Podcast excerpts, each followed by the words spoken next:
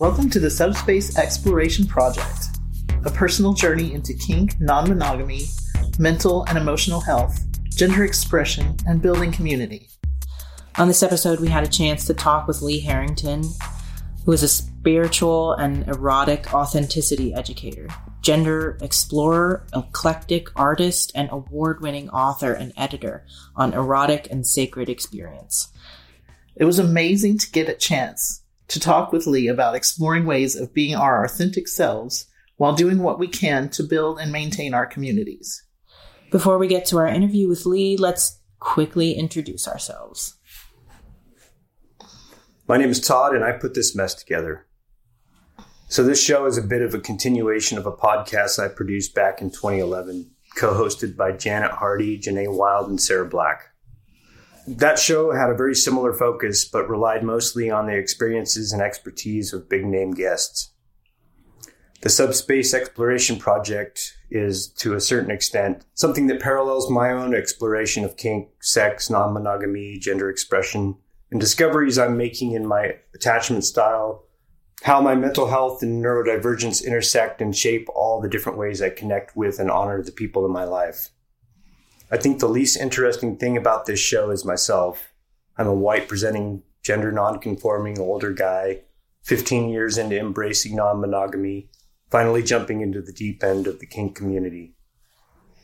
Why I thought this show needed to happen is because of the brilliant, beautiful, loving, and open people I've met in the kink and queer communities over this last year or so. They shine so brightly despite the terrible, undeniable state of the world so for me, this show is about meeting those people, hearing about their life experiences, and sharing in moments of self reflection and discovery. I suppose I'm the resident Gen Z here, so I'm somewhat of at a beginning in my journey of self discovery, and queer, kinky, trans community has been integral in that journey of self understanding. I think media like this podcast is an extension of that community and sharing our experiences is an opportunity for us to learn from one another, young and old. And I myself, as someone who struggles with neurodivergence and trauma, kink has become a safe and healthy place for me to explore my emotions and face head on my inner challenges. I like to address the stigma associated with kink and show others that there's peace and healing and joy to be had within.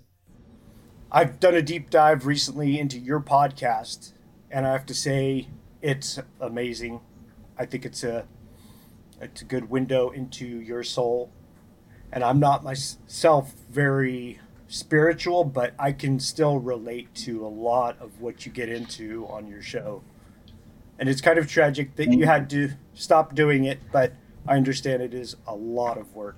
You know we make decisions and i decided to weigh out on the side of working more on, on book and book and other publication projects and in com- combination with having the opportunity to do both in person and online teaching around the world. And there's only so many hours in a day. Yeah. So no, I keep thinking about going back to it, mostly because my best friend informed me that if you type in Lee Harrington on the internet, one of the top two searches uh, is my podcast that has not been run in so many years. and so, simply for, you know, basically SEO allyship, um, yeah. I am tempted to go back because sometimes algorithms make decisions for us because we are in the future. Yeah. oh, yeah. I recently, I don't know if everybody's on TikTok at all, but I recently finally bought something from the TikTok shop, and now they're like, "Let us show you more videos of what you could buy on the TikTok shop." and I'm like, "Stop!" Oh no, no, the creepy one was my sweetie visiting from Balt from the Baltimore area. Um, it, we went to Colorado Springs together, uh-huh. And now she is receiving ads for trans masculine products and gay porn. Cool. there you go. But she's not mad about, no. but literally it's just because she was standing next to me for three days. Uh huh. Uh huh. Can you tell us a bit about the role of spirituality and how it has guided your journey of self discovery? Yeah. I was blessed slash through challenges uh, raised in a mixed religious household. And my parents instead of arguing about it i mean they did that too. Uh, but instead they made a decision that i should go every to everywhere and everything. I should go to mosque and synagogue. I should go to temple and church. And there were places that tasted alive that felt real in my skin and ones that didn't and when I first started playing privately as a teen, I had those moments as well. But I remember the first time I went to a public play party and I was a big titted chick at the time and got picked up by some random heterosexual man whose name I don't remember.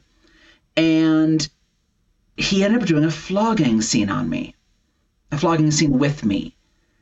And I had this moment where it felt the same way it felt when I had ecstatic moments in faith. When I had ecstatic moments that were transcendent of time, where tra- time folded in on itself and the world was sparkly and not the same, and it felt like touching the universe. That it was something more than what it was. And afterwards, I remember turning to him and saying, Oh my God, that was the most transcendent, beautiful, powerful, spiritual moment. And his response was, But it was just a flogging. and it very much set this path for trying to figure out not just how I chase that thing, because that's, as somebody with dances with addiction, that is not necessarily the path I want to follow, but finding those moments of being able to tap in.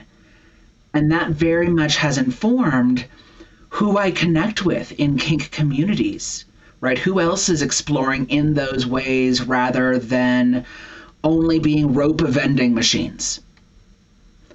Who is doing these things that wants to connect on a bigger level or have these other conversations, not deeper, because the tech side and the getting off side can be huge and beautiful conversations, totally hot.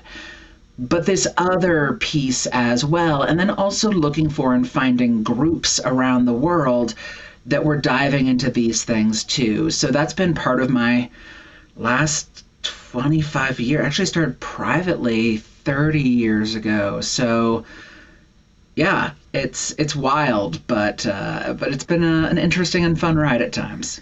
Now, your parents made you go to a lot of different places. Was that I was raised Unitarian Universalists, and so when mm-hmm. we went to UU Church, that was kind of like they would bring in a lot of different teachings from a lot of different religions, right. which is something that me and my family greatly appreciated because there is so much to take away from from everybody um, and and what their practices have to offer. Mm-hmm.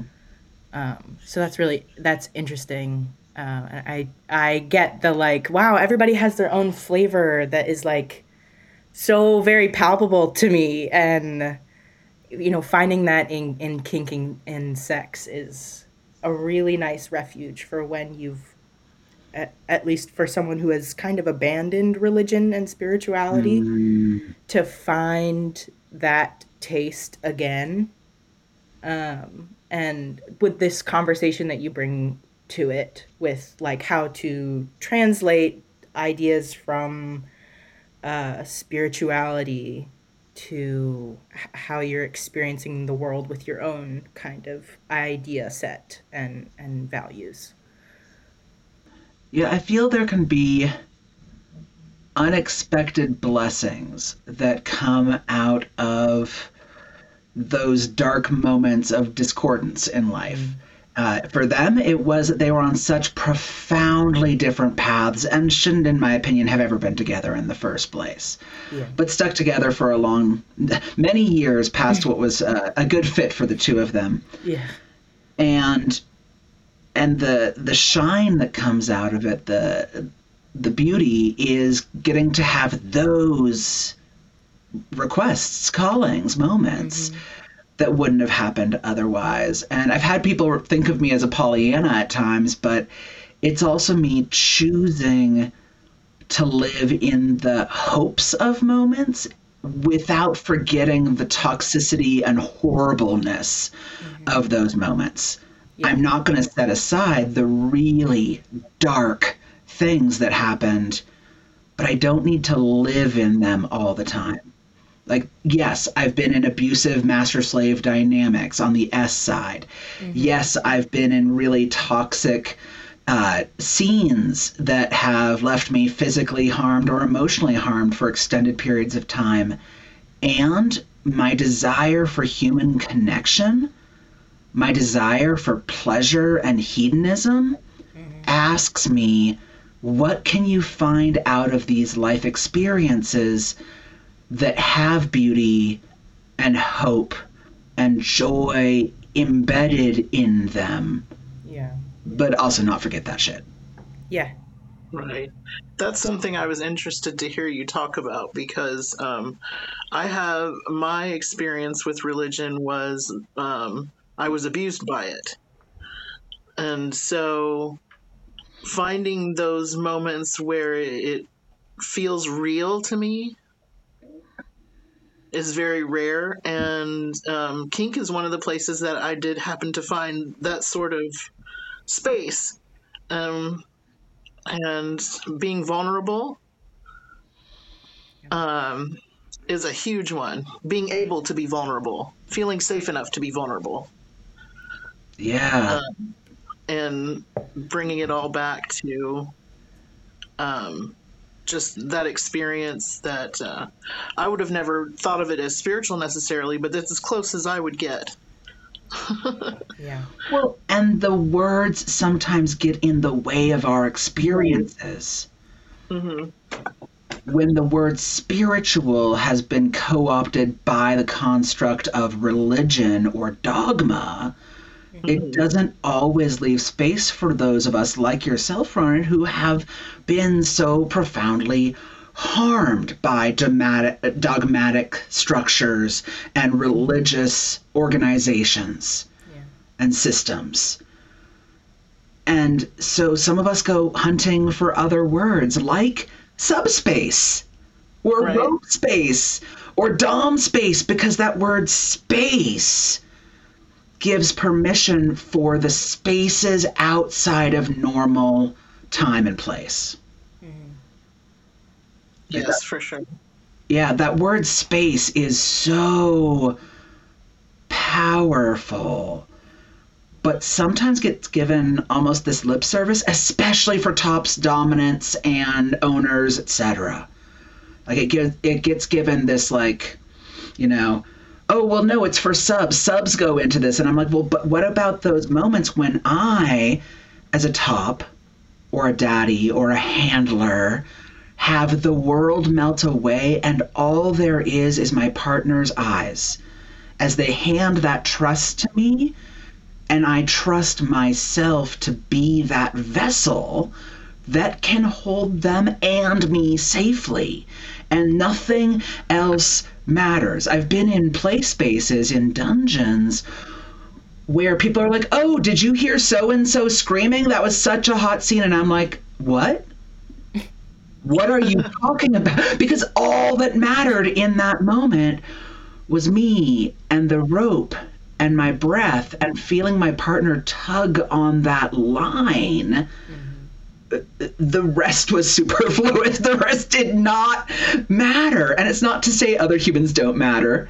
Yeah. It is simply to say what was present and beautiful mm-hmm. is, I think, that word spirit that for some of us, like yourself, has this toxicness attached to it, and I wish it didn't. Yeah. Right. That's definitely something personally I've been working on not uh, attaching it to so much. Mm. But um, and I think that uh, DOMs and you know, people that are dominant, I think they get into a space as well where they're, like you were talking about, they're also vulnerable, and people don't think them to be vulnerable, but they definitely are by putting themselves, uh, like you said, in the trust of someone else to to be that space for them. I when we talk about the the the vulnerability of whatever the left side of the slash is, right? If we've got top, bottom, dom, sub, anyone on the left side of the slash. Um, I think though, when thinking about altered states of consciousness, I think of a friend of mine who was asked to do a, a, a race play scene by one of their dearest and oldest friends. And they said no. Like, as they were a black person asking to a white man, and he was like, no, I, I don't want to be that villain. Mm-hmm.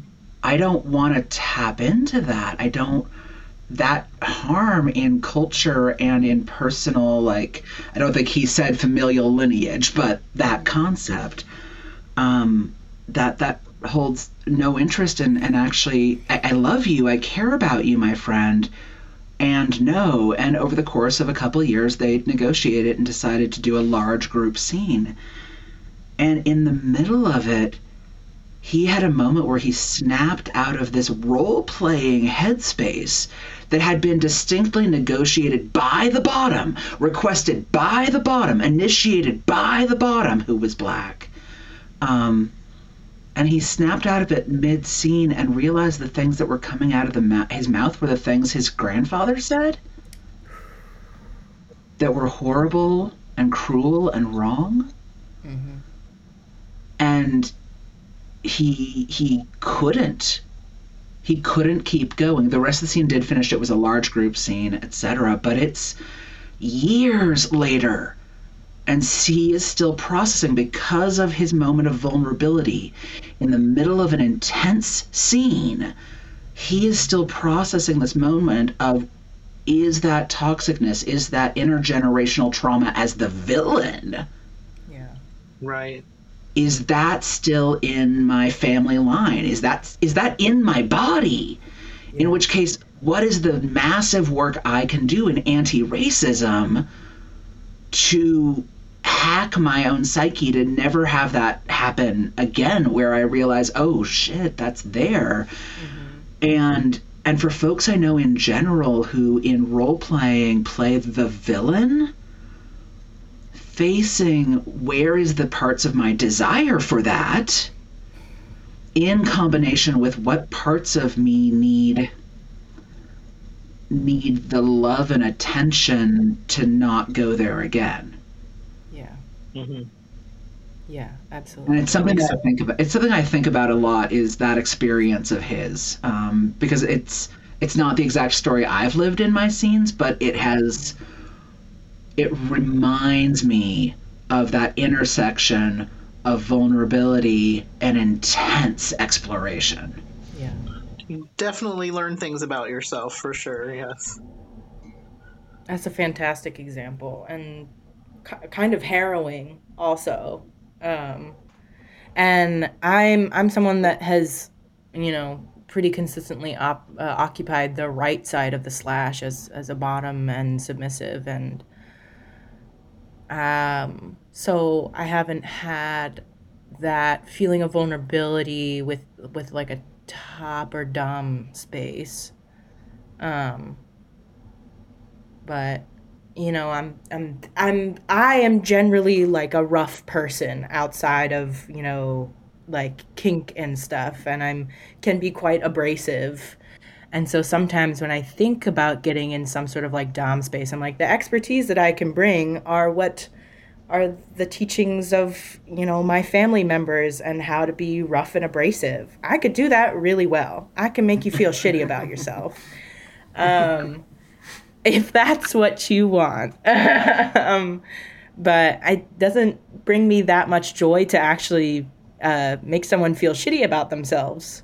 Um, and so it is something that I try to reserve for, you know, my other friends with that same upbringing that need an outlet to be abrasive and and and shitty with somebody else. Not like totally ethically shitty, but you know, sometimes you got mean guys around. Um, but to kink seems like a fantastic space to bring that like this is a part of me that like doesn't really work with with c- connecting with other people but in this container it can work really well with the partner that I'm trying to connect with because they want to be in this kind of headspace and I can tap into that part of myself and you know get vulnerable Yeah, it makes me think when you say that, it makes me think of Sir Bobby, um, who has since passed, uh, out of Pittsburgh, and he referred to in his classes referred to that notion of finding safe places to let out his own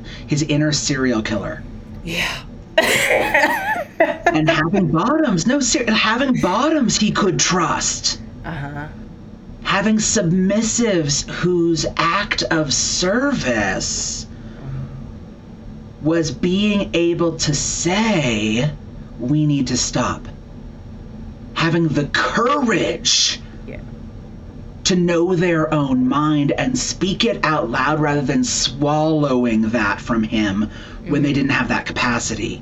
And so he had to find people on the right side of the slash who had those skill sets or could build those skill sets. And I am always so delighted, amazed, I don't know the right word.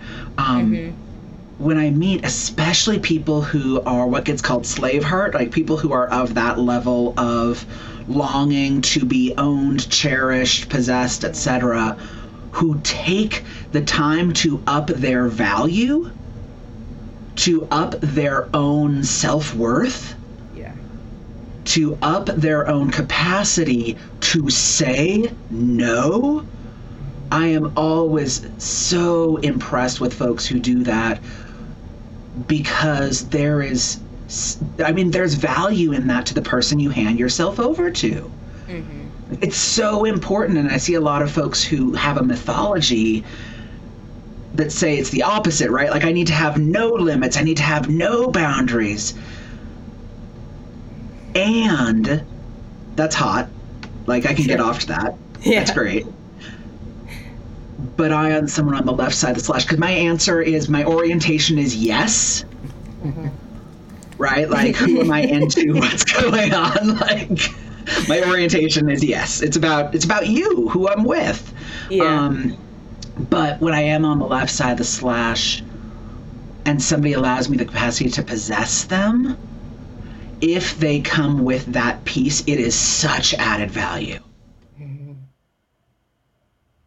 Absolutely. This get me thinking about about my my top and dom side. I, I don't dabble so much in it, but this is you know these are exciting thoughts to to take with me uh, and in in finding other partners or adding to existing dynamics that that might allow for it. That's fantastic. I'm eating that up.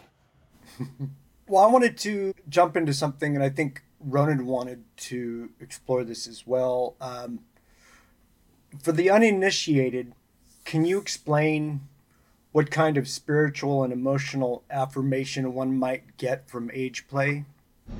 Yeah. Age play is such a passion of mine to the point that I remember sitting down with Janet Hardy, who I know has is a familiar face to, to some of y'all.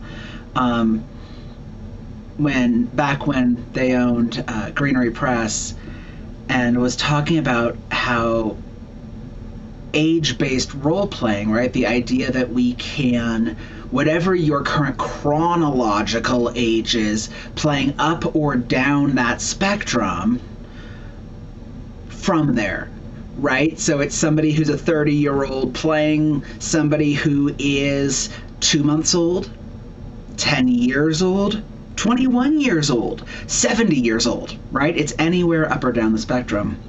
And talking with Janet about this and how some people have some false impressions of it, and even uh, in the case of a friend of mine, were threatening to out them uh, if they wrote a if they published an anthology on it. This was number of years ago, back in like 06, 07. And Janet was like, "Well, how would that be an issue? I mean, it's people talking about either role playing as compared to role being, which is about diving into your own inner self, right? It's looking into your own history and being like, well, who was I at four years old? Who was I at 14 years old? That can be more intimate and uh, can be uh, mirroring to some degree of parts work in therapy. And Janet said, How is that an issue to write a book on this? And I'm like, Janet, there's literally no book on this topic in the English language. And she said, Great, when are you publishing one? I'll take it. You just have to write it. And I'm like, Shit. Got you. Um, got me, right? Um, and age play can be an erotic experience for some people. I remember talking to a couple who were in their 60s or so, and they used to role play being 18 years old and, quote, sneaking into a bar together. and that so was their sweet. age play, right? They would sneak into a bar, get drunk, and then go make out on Lover's Lane. Um, and I'm like, that's so hot and Yeah. silly and fun, but also stupidly hot. Um, so they can be erotic or sensual for people who enjoy the sensations, maybe of having your hair brushed out by by mommy, and having a partner who will do that. And um, but on the spiritual side, I think especially with regression, I think about trans people and getting to talk to trans folks who get to live as the boy they would have gotten to be if culture had had different answers for them. Mm-hmm. Getting to be, right, somebody who was assigned female at birth, getting to be the nine year old boy having the blue shit they wanted rather than being forced to have pink. What would it have been like to get to choose overalls instead of being put into a dress? Yeah. That their family or culture said was the right thing to do, even if they knew in their heart that was not the right thing to do. And that degree of empowerment and rewriting the wounds of our heart, hmm. even if we don't call it spiritual, I think are powerful. I th- I don't. No, it's definitely powerful. yeah.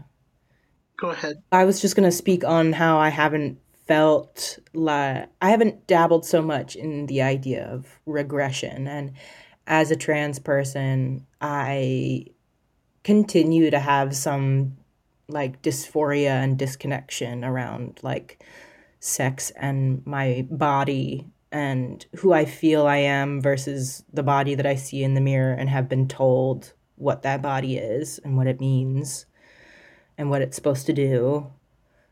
Um, and I think the the idea, like I haven't come across many ideas of how I would it delight in taking part in some sort of age play that felt gender affirming because i do a lot of like um I don't know, I can be like quite a kid around some of my closest friends and, you know, they make me feel so affirmed in in my gender as, you know, this, you know, little boy making rude jokes and um, you know, pull up your pants and and stop stop doing all that shit and it makes me feel really seen and I haven't uh so much needed or found a way to bring that type of gender affirmation into a sex and kink container. Um, but so I would be so interested to hear more from other people who are finding affirmation in whatever kink uh, way that they're going about it. And regression and age play is a prime example of getting to rewrite your story and um, act it out in ways that feel more affirming to you. So I have a former partner of mine who talks about this story too. Um, goes by the, the name online of uh, Trans Bear sometimes, uh, or Werewolf King on TikTok, and which I just think is such a great handle.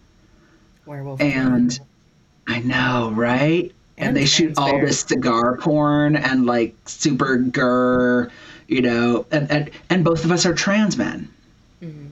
and we ended up doing a scene in the shower as effectively two 12 year old male friends exploring each other's bodies with anal play and you know masturbating using soap with our cocks. And this piece that if you might have had a sleepover and this it was mirroring to some degree a story from uh, another one of my friends who was a man who plays with men um, from some of their own youth of, of exploring with a friend their own bodies and getting to have that it wasn't formally negotiated. We had formally negotiated what our sexual lines were what our body comforts were what our relationship dynamics were. But this specific scene hadn't been discussed ahead of time.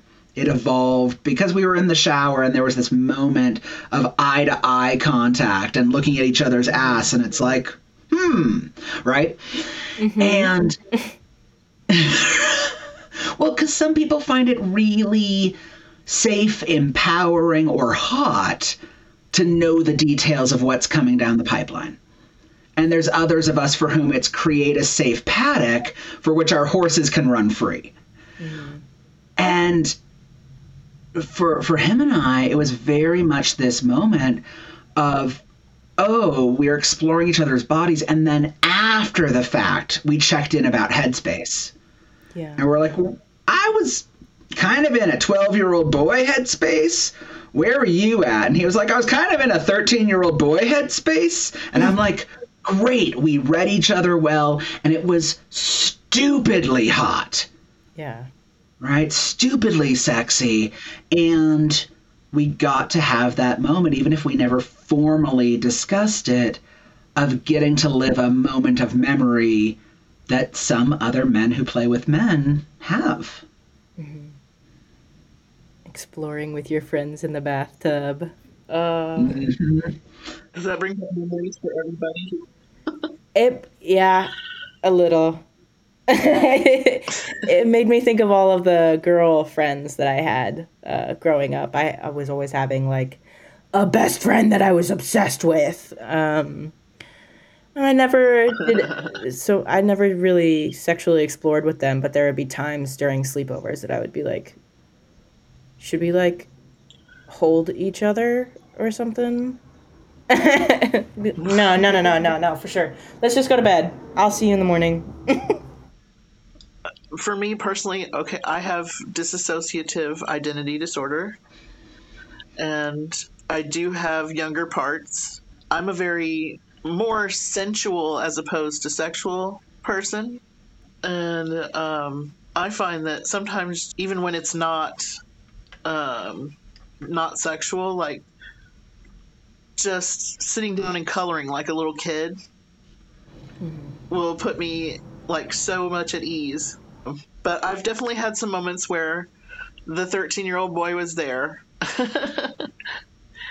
and, you know, um, my friend was actually a gay man, but because I was in such a male space, he and I, and I didn't have the language for it back then, uh, he and I played around and fooled around, and it was really, really nice, and I really felt closer to him.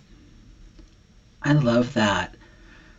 Yeah, so DID, or formerly known as as MPD, um, multiple personality disorder, for folks who aren't familiar with it, um, creates a different conversation around consent, though.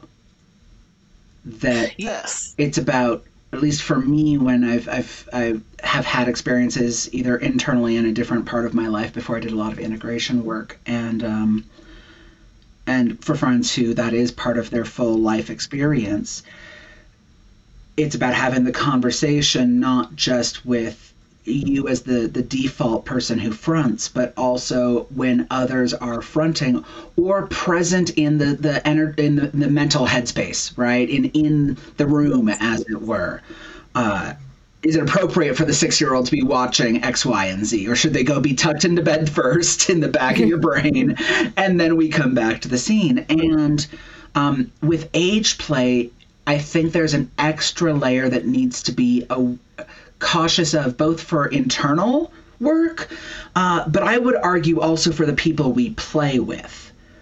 With a lot of other SM, uh, is there the possibility that our six year old self um, might unexpectedly front, especially if a certain word gets said in the middle of an SM scene.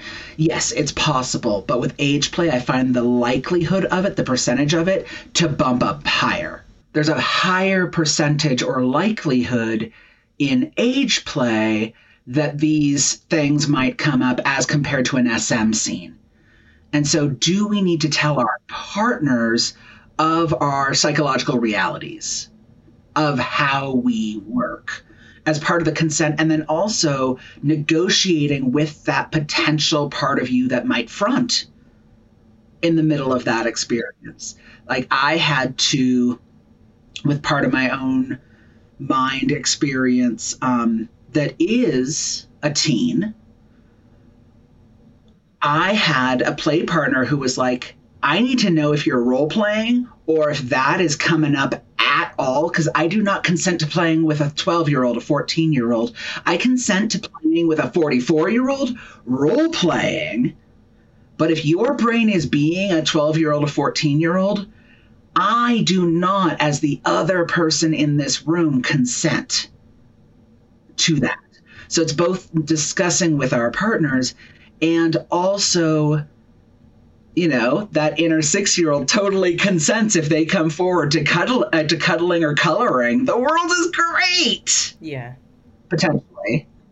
Um so it's like I, I think there's a complexity to the consent whether it's around uh, did or in some situations cptsd what I've learned with myself is having someone who does pay attention to subtle cues that I may not even notice.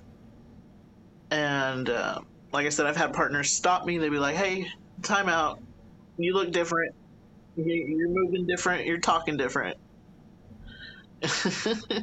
Where we're gonna stop this right now." So, or you know, sometimes it, it changes, and I'll become someone who's a little bit older, or um, it's just mm-hmm. it is complicated. But i always do tell my partners and make sure they're as informed as possible. And i've had people you know reject me because of it. And that's that's okay. You know i don't i don't blame them. They don't want the responsibility. Or they mm-hmm. don't have the skill set. Yeah. Like they don't have the capacity to catch us if we fall yeah. There's an amazing event if if folks don't know about it called thrive and it's the bdsm and mental health conference. It's a free online event uh, that is produced by a kink educator and a therapist working together and there's both a professional track and a number of personal tracks that are all about these intersections not specifically did but like the conversations around mood disorders and as a dominant how does that come into play? Uh, being in ms relationships with folks who are uh, neurodivergent what's that like? Uh, panels of all sorts of people talking about things and then an enti- one track of classes for folks who are professionals who are looking it's um, i'm not sure this year if there's going to be ce credits or not uh, for therapists, but at least the education is taking place. And I had a chance to host a conversation on there the initial year about mental health and role playing. And we end up having an entire, like, the class ended and we had another hour of spin off conversation for, you know, folks like yourself that are dancing with multiplicity. Um, because it is its own nuanced conversation that is so rich, so important, and such an amazing thing for folks, even if you don't have DID, if you are exploring a, diver- a diverse array of roles, similar skill sets can be useful and helpful. I feel really lucky to live in an area with a sexual wellness shop like As You Like It, with that puts on um, a lot of workshops and lectures about these kinds of skill sets that you need for kink and um, various um, sexual relationships. And that shit is so cool. And I, I can't imagine like how difficult it must be to want to develop these skill sets and only have such such um little or or scarce access to to sharpen those skills what a tough space to be in I mean, it's one of the blessings of how things happened in the initial lockdown. That folks like Wicked Grounds and Karada House, um, Wicked Grounds out of San Francisco, Karada House out of Berlin, having them pivot so quickly from doing in person education to online classes being available. And suddenly, if you're in rural Wales, you have access to education. And I'm specifically thinking of one MS household yeah that were showing up all the time to the classes I was doing on a personal level, the stuff that either of these other two groups were doing, of conferences that sprung up, like the Embodiment Conference, uh, that sprung up out of nowhere to do this stuff. And it wasn't out of nowhere. It's for it was people doing fantastic in person work who took the time mm-hmm. to be like, okay, how do we bring this to our same people? And suddenly, those same people weren't the only people in the room. It was folks from Montana. It was folks from northern Mississippi. It was folks that were didn't have stuff within a two-hour drive of them, mm-hmm. who suddenly had this stuff. And as we have opened up in-person events and programming, um, even though choices are being made because COVID is not over and people are still dying, and getting COVID multiple times is showing a higher percentage likelihood of long COVID. These things are not done. But with these in person events coming to being again, having us keep online education available and accessible is such an important thing for folks with disabilities, for folks who do not live in large population areas, for folks who have various um, stress related um, mental realities. yeah I, th- I think us empowering and continuing to give our funds to that for those of us who have the money, continuing to put our butts in the seats so teachers still want to keep doing this stuff. Keep doing it. Online access matters, even if you are now choosing to do some in person stuff. absolutely Speaking of online courses, can you tell us a little bit about the crotch rope and butt bondage course you're going to do?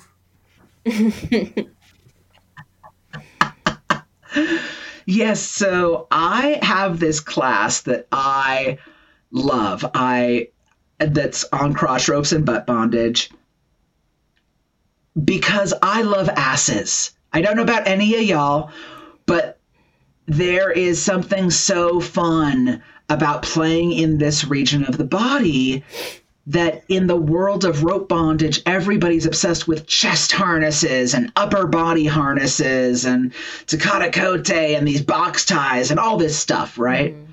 People are obsessed. But what about the other parts of our body? Doing foot bondage, doing hand bondage, doing leg bondage. And so I developed this class initially when I was going to be going to an event and they were only giving me 45 minutes for a class. And I'm like, ah, how can I strip my classes down? And so I took one of my larger rope classes and took this section out of it. And then I had a chance to do it for Karada House at the Queer Rope Conference. And if people are not familiar with this event, it's an online rope conference internationally that is just for um, women and trans and non binary folks. That is who the conference is for, who are into rope on all sides self bondage, bottoming, topping, E, all of the above. amazing event. And when I was in that class, I had things come out of my mouth because of who was in the room. About the fact that, oh, if you're tying with somebody who has a prosthetic, right, that might be called a packer, that might be called a gaff. Um, so things that are creating an external prosthetic or things that are holding down tissue to be able to have a flat presentation. Um, I found myself talking about how those interact with crotch ropes that had never come out of my mouth before. I knew them, but they just had never happened. I talked about the fact that if you have external genitalia, be aware that um, you need to make a choice as you're going down. Are you flattening everything down? Are you going to one side of their bits, the other side of their bits, wrapping around as you continue? In which case, here's some safety concerns. But I'd never had the other conversation come out. And so, uh, myself and Mia Moore, who is an amazing rope educator in her own right, uh, she usually teaches on things like bandana bondage and being goofy with your play. Love her so much. Uh, we're going to do this class that is on tying up butts and making strap on harnesses and doing crotch ropes and talking to our partners about the complexity of this region of our body and our desires. So I am stupidly excited about it. And it's also a, a nice flex for me and a, a stretch, as it were, because I've been doing a lot of psychological classes on power exchange and the complexities of power dynamics, understanding and understanding them with uh, them within the context of cultural power, right? That if you don't name capitalism, you can't actually name the realities of handing over your money to a dominant. Like, Yeah. I'm having these like dense conversations. So to be able to pause and be like, and now, butts. is just so nice from time to time. Yeah. I'm glad butts are getting the spotlight that they deserve. Yeah, and and it, there's also something about remembering joy. I have a Patreon where I do monthly either uh, salons where it's a chance to ask and have conversations about an array of questions while we all have beverages and snacks. Uh, because people in a lot of those like ask me anything, are like, all right, we're gonna show up sterile. We're gonna, and I'm like, nah, bring your craft projects. Show up with some, you know, cheese and crackers. Enjoy your latte. Like, let's just do our thing and be social in a way that if we were all in the same place, we would be social, right? Yeah. But I either do those or formal classes every month for my patrons.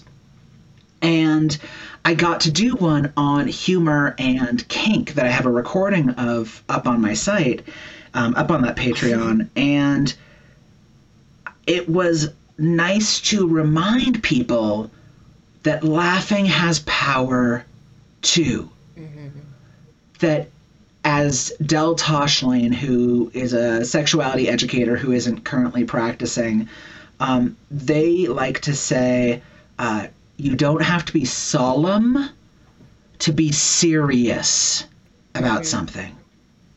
Mhm.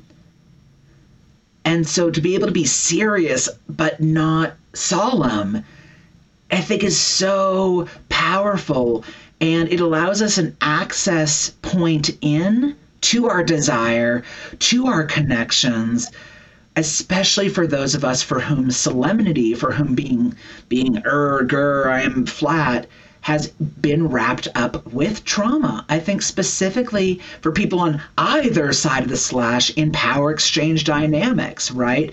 Mommy boy, daddy girl, and you know, daddy but like any of that kind of stuff, but owner, property, anybody on these formal things for whom they were told this is what the lines are. Suddenly, formality doesn't feel safe. Mm-hmm. But laughter? Laughter creates this door to possibility and self identity. It lets me go, oh, right, pleasure.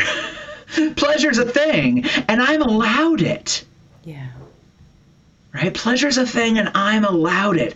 In combination with the fact that it's nice to remember that if you queef or fart, queef is like a is like an air pressure thing in your front hole. Um, if you queef or fart in the middle of a scene or your dildo goes flying, uh-huh. it's not the end. It's not the end. You can keep going. You can keep having fun. Uh-huh. There doesn't have to be shame. Yeah. And so many of us with these things were taught shame and learning that tool set and remembering that the tool set of either outright laughter or the internal giggle that never comes out of your mouth, either of those are so powerful. Yeah. And so, yeah, I think it's important to to to remember that there is both solemnness and laughter possibilities on a topic that can be very serious. Yeah. There was a time that I was having I would I was doing a scene with a play partner and it was the first time that we had involved um, ass play in it and I was, you know, wearing my first uh, butt plug. And I end lo and behold, I ended up coming pretty hard. Um, and I pushed that butt plug right out of my ass. And I like once I realized that that was what I did, I was like, "Oh God, I probably shit myself too! God damn it!"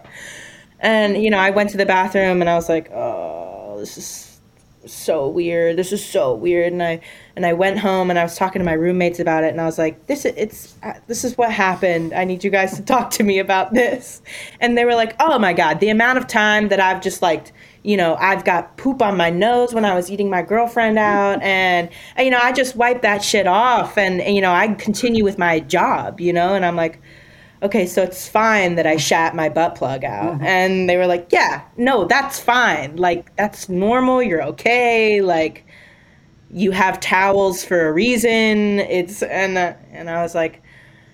Oh, okay. Yeah, no, for sure, for sure, for sure, for sure. Okay, glad we had that conversation. Um, so yeah, joy and laughter in in in moments like that is so incredibly important, and I wish I had like laughed more in the moment that that had happened, and and not internally freaked out a little bit. Though, if we have partners who have anxiety of some sort around these topics, fears, concerns, if you are the person doing something to or for someone, mm-hmm. the power of, if they're in that moment of bliss or whatever, they're distracted in some way, they just came quietly going and grabbing that towel, mm-hmm. maybe warming it up with some warm water, but not hot coming in, wiping stuff down while kissing them on their pubic area, and having this moment of reconnection while you're doing stuff that you never talk about. Mm-hmm. You just do it, fold up that towel, set it to the side, and go snuggle them, yeah, right? It's Or quickly something- set that towel in the tub, yeah, right? Go set that out of the way, cuddle up with them, and therefore they never had to think about it. Mm-hmm. And if they did think about it, your behaviors as the fucker mm-hmm. can show I love you, I care about you, you're okay. And even if it's a hot pickup scene, you met somebody on Grindr, whatever, yeah, it shows meh, life goes on, and the person doesn't have to have their next hookup be wrapped in shame. yeah.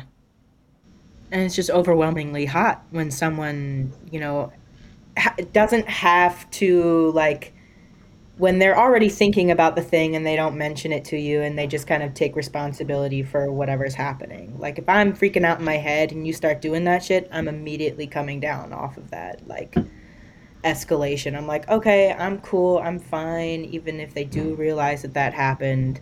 I'm not in trouble. It's not gross. They're clearly like chill and fine with it." Though I think that's why aftercare is so important. Absolutely. Aftercare is so important for that reason. Though I will offer that if the relationship is on the flip side, let's say you have an erotic, um, erotic embarrassment as part of your long term dynamic, I know uh, a number of femdoms for who that's how they have part of their play, right? Is the embarrassment all the time? Taking that damp towel and throwing it at someone's mm. face and saying, clean the fuck up can be really silly and fun too, as a way to do that aftercare you're talking about Yeah. that is important. Is I heard it described once that aftercare is helping people return to homeostasis. Aftercare is helping somebody return to the day to day normal Mm-hmm. so they're not walking into the world vulnerable and exposed. Yeah. And so, in the case of that erotic embarrassment relationship, you're putting them, you're getting them out of orgasm headspace and back into the, oh yeah, they possess me and I like it headspace, right? They're returning them to normal, whatever normal means. Yeah. Absolutely. But it sounds like, Ronen, for you, that aftercare, like you've had that be an important thing for you. Oh yeah, it's um, like you said, the reconnecting and kind of coming down off the mountaintop sort of thing. You know, Mm. and you're like, but it's it's a gentle way to remind you of reality again. yeah, it's important to remember that the world at large exists. Even if I don't want it to necessarily be, quote, reality, um, because reality is wherever we place it, right? Somebody's day to day reality. I think specifically of people who live in the, quote, Bay Area bubble, Yeah, where it's like, oh, their idea of normal is very different than what normal or or real i think the word you used was reality yeah like whatever reality is for people in the bay area bubble is different than the reality of people living in slidell louisiana yeah. Though i know a lot of great perverts in slidell louisiana so i'm not i'm not hating on them i love them very much You turn over any rock, you'll find a pervert. Guaranteed. you just gotta look. Oh my gosh, this has been this has been so juicy. Thank you so much for having me on on this show. It's been fun. I'm delighted and keep up the great work. The array of people you both ha- uh, have on the show and the conversations y'all have between each other are wonderful and important. Thank you so much for being here, Lee. We really appreciate it. Take care. Bye. Bye. That was the amazing author and educator Lee Harrington. Every episode, you can join us for a plunge into kink, non monogamy, sex education, deconstructing the gender binary, queer culture, and how to build healthy communities. listen in as we talk with and learn from educators, authors, pornographers, health professionals, and people just like you and I. From beginners to veterans, we dive into BDSM, love and heartbreak, mental health, and finding moments of peace and joy amidst the chaos. Hit subscribe, like, comment, and share. Subscribe on Apple Podcasts, Spotify, YouTube, Acast, or RSS feed.